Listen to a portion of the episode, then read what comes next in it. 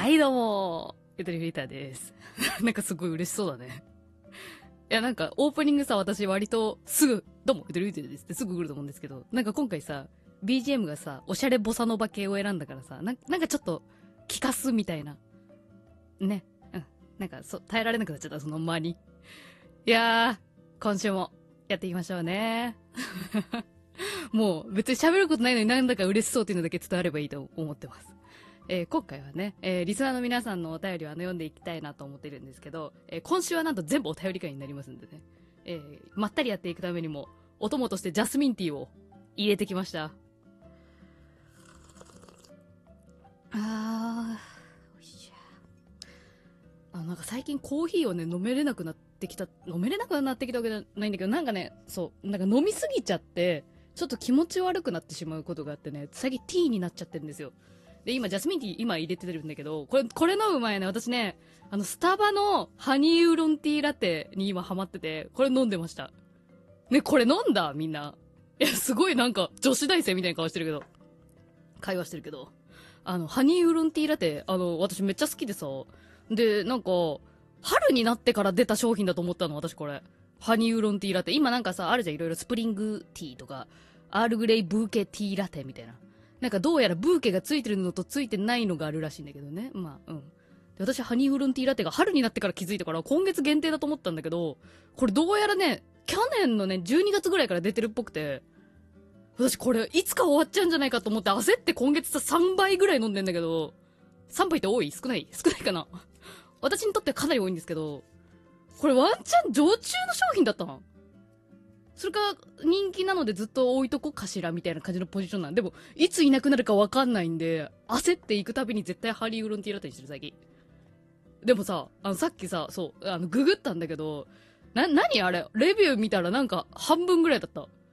星5中3みたいなさ。消せないね。まあ、合わない人は合わないんでしょうね。私はね、割と好き、好きだった。うん。ウーロン茶のミルクティーってどうなん？みたいなさ。思ったけど、いや、いけた、いけた。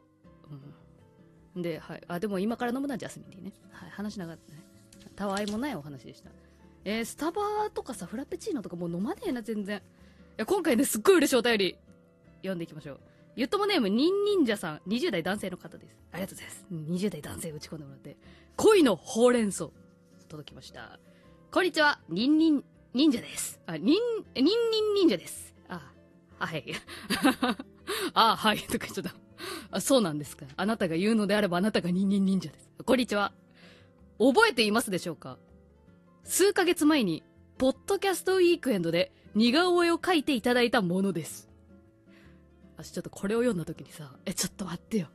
30人ぐらいいたからさ、その、その、ニンニン忍者だよねって会話した人、待って、全然覚えてないよ。やばいやばいってすごい。分けやす書いたんだけど、えー、かっこ、似顔絵インスタグラムのアイコンにさせてもらっています。ありがとうございます。と書いてあったのでね。あの、急いでフォロワーから私の絵を探して、あー、この、はい、はい、はい、覚えてる覚えてる覚えてる。あ、ニンニン忍者なんだ。みたいな。うん。ありがとうございます。覚えてます。しっかり覚えてますよ。うん。えー、さて、今回のご報告なのですが、あの時、一緒に、ポッドキャストウィークエンドね、あの、10月にやった、あの、イベントですよ。下北沢でやった。あの時、一緒に訪ねた同僚と、付き合うことになりましたいや、めでたいあ、これ、いや、いや。いや、これさ、あの、ポッドキャストウィークエンドの、ああの、あたりで、配信した回をね、じっくり聞いてくれた人だったら覚えてくれてると思うんだけど、私ね、そう、そのね、このニンニン忍者さんが、あの、つれ、の連れで来てた女性に対して、え、何彼女？とか言っちゃったんですよ。イベントの時に。で、これを懺悔するっていう回がね、あったんだよね、ちょろっとね。そう。で、そしたら、ニンニン忍者さんからも、まあ、実は僕好きなんで、あながち、ね、なんか彼女になったらいいな、みたいなこと思ってますけど、いや、でもどうかな、でも同僚だしな、みたいな、なんか、なんかそういうお便りをもらったんだよね。いやーだから私の、え、何彼女が、本当になったっていうことだよね。私はもう本当にあの、申し訳ない気持ちでいっぱいになったんだよ。でもなんか、彼女って言って、あ、違いますって言った時のね、気まずさったら、すごい、すごかったからね。うんいや、よかった。えー、えっとな、なんだって？えーあの時一緒に訪ねた同僚と付き合うことになりました。念のためですが、全然怪しい関係ではありません。わら。何？怪しい関係って。体だけじゃないですよって意味？なんか自分から変なこと言ってない？なんか、それ、ど、ど、わ、わらがよくわかんないけど。本当にただの同僚でしたが、あ、そういうことか。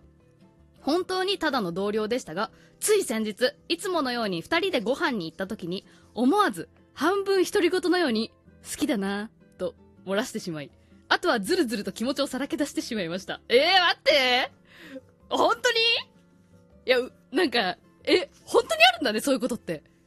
なんか少女漫画でしか見ないんだけど、美味しいさ、ご飯を食べてる私をさ、頬杖つきながら見守るさ、同僚がさ、急にボソッと私がこう、幸せそうに食べてる顔を見て、好きだな、みたいな言われるみたいなさ。な、な、なんか漫画とかならありそうだけど、本当にあるんだね、そういうことって。え、そ、それどういう、彼女は何を食べてたかもしれない。食べてないかもしれないね。え、そんな風に言ってしまうってタイミングあるんだね、すごいね、人って。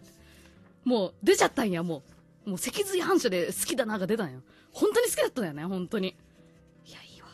え、まだまだ続きますよ、このご褒美の話は。で、好きだなと言って、その後、ダラダラと、あ、あ、あの、あ、実は、あの、みたいな感じで告白しちゃったってことね。自分でも思いもよらぬ形で、っていう感じか。えー、自分の中では、正直、小さな職場で同じフロアで働いているので、社内恋愛というリスクに怯えて、男女の友情に留めておこうと思っていたのですが、結果的には相手からも好意を持ってもらっていて、本当に伝えてよかったと思います。えー、ちなみに、ゆとぼう的に社内恋愛ありですか？なしですか？トーク聞いてみたいです。えー、ついでに入れてくれてありがとうね。ねゆとぼうって呼んでくれてる人久しぶりやね、なんかね。いやもうほんとね、超、あれやね、濃さやね。にににえー、ちなみに彼女に、いつから恋愛対象として意識してくれていたのかと聞いたら、下北沢でゆとぼうに言われた、彼女の一言に背中を押されたと言っていたので、全言撤回、あれは余計な一言ではなかったようです。わら、え、私なんか言われたっけ？あんた余計な一言言ったなって言われたっけ？私自分から多分申告したよね、あれね。わらよ、よかったてかすげえ私マジで嬉しかったよ、これ読んだ時。え、その瞬間だったんだっていうことにもびっくりだけど。だって、なんかもう、そんな風に感じちゃったんだもんね、私はね。うん。まあでも、え、でもよかったです、本当に。それ、それをね、余計な一言で終わらせなかったあなた方お二人に感謝です、私は。ありがとうございます。えー、社会人になってからずっと聞き続けているゆとばず。しかも、恋のほうれん草に自分が報告することになろうとは。えー、オチのある話ではないですが、どうしてもゆとぼうに報告させていただく、えー、いただきたく投稿しました。これからも通勤のお供に配信楽しみにしています。あ、もちろんイベントもあればまた会いに行きますよいただきました。いやー、にんにんにんじゃ。おめでとう。えー、いいねうん、でもね、瞬時にね、あの、もし別れたらゆとばず聞かなくなるんじゃね？とか一瞬思ってた。思い出しちゃうから。元カノみたいな。あ、すいません。ね。あ、あ、幸先悪いこと言っちゃいましたね。うん、私ちょっと未来思考、未来思考っていうのがストレングスファインダーで、1、1位やからさ、すぐ未来を予想しちゃった。ね。あ、合ってない、合ってないといいね。合ってないといいね。いや、みたいになっちゃった。あ、あ、もうどんどん余計なこと言う、言ってる。やだ、もう、うるさいってか。いやじゃあ、あの、とりあえず、まあ、社内恋愛トーク、あの、しましょうか、じゃあ。うんね。とりあえずもう、もうね、このニンニン忍者さんはもう、まあ、社内恋愛にゴリゴリにもう今入っていってるっていうことだと思うので、うん。もう普通にマジでずっと応援してる。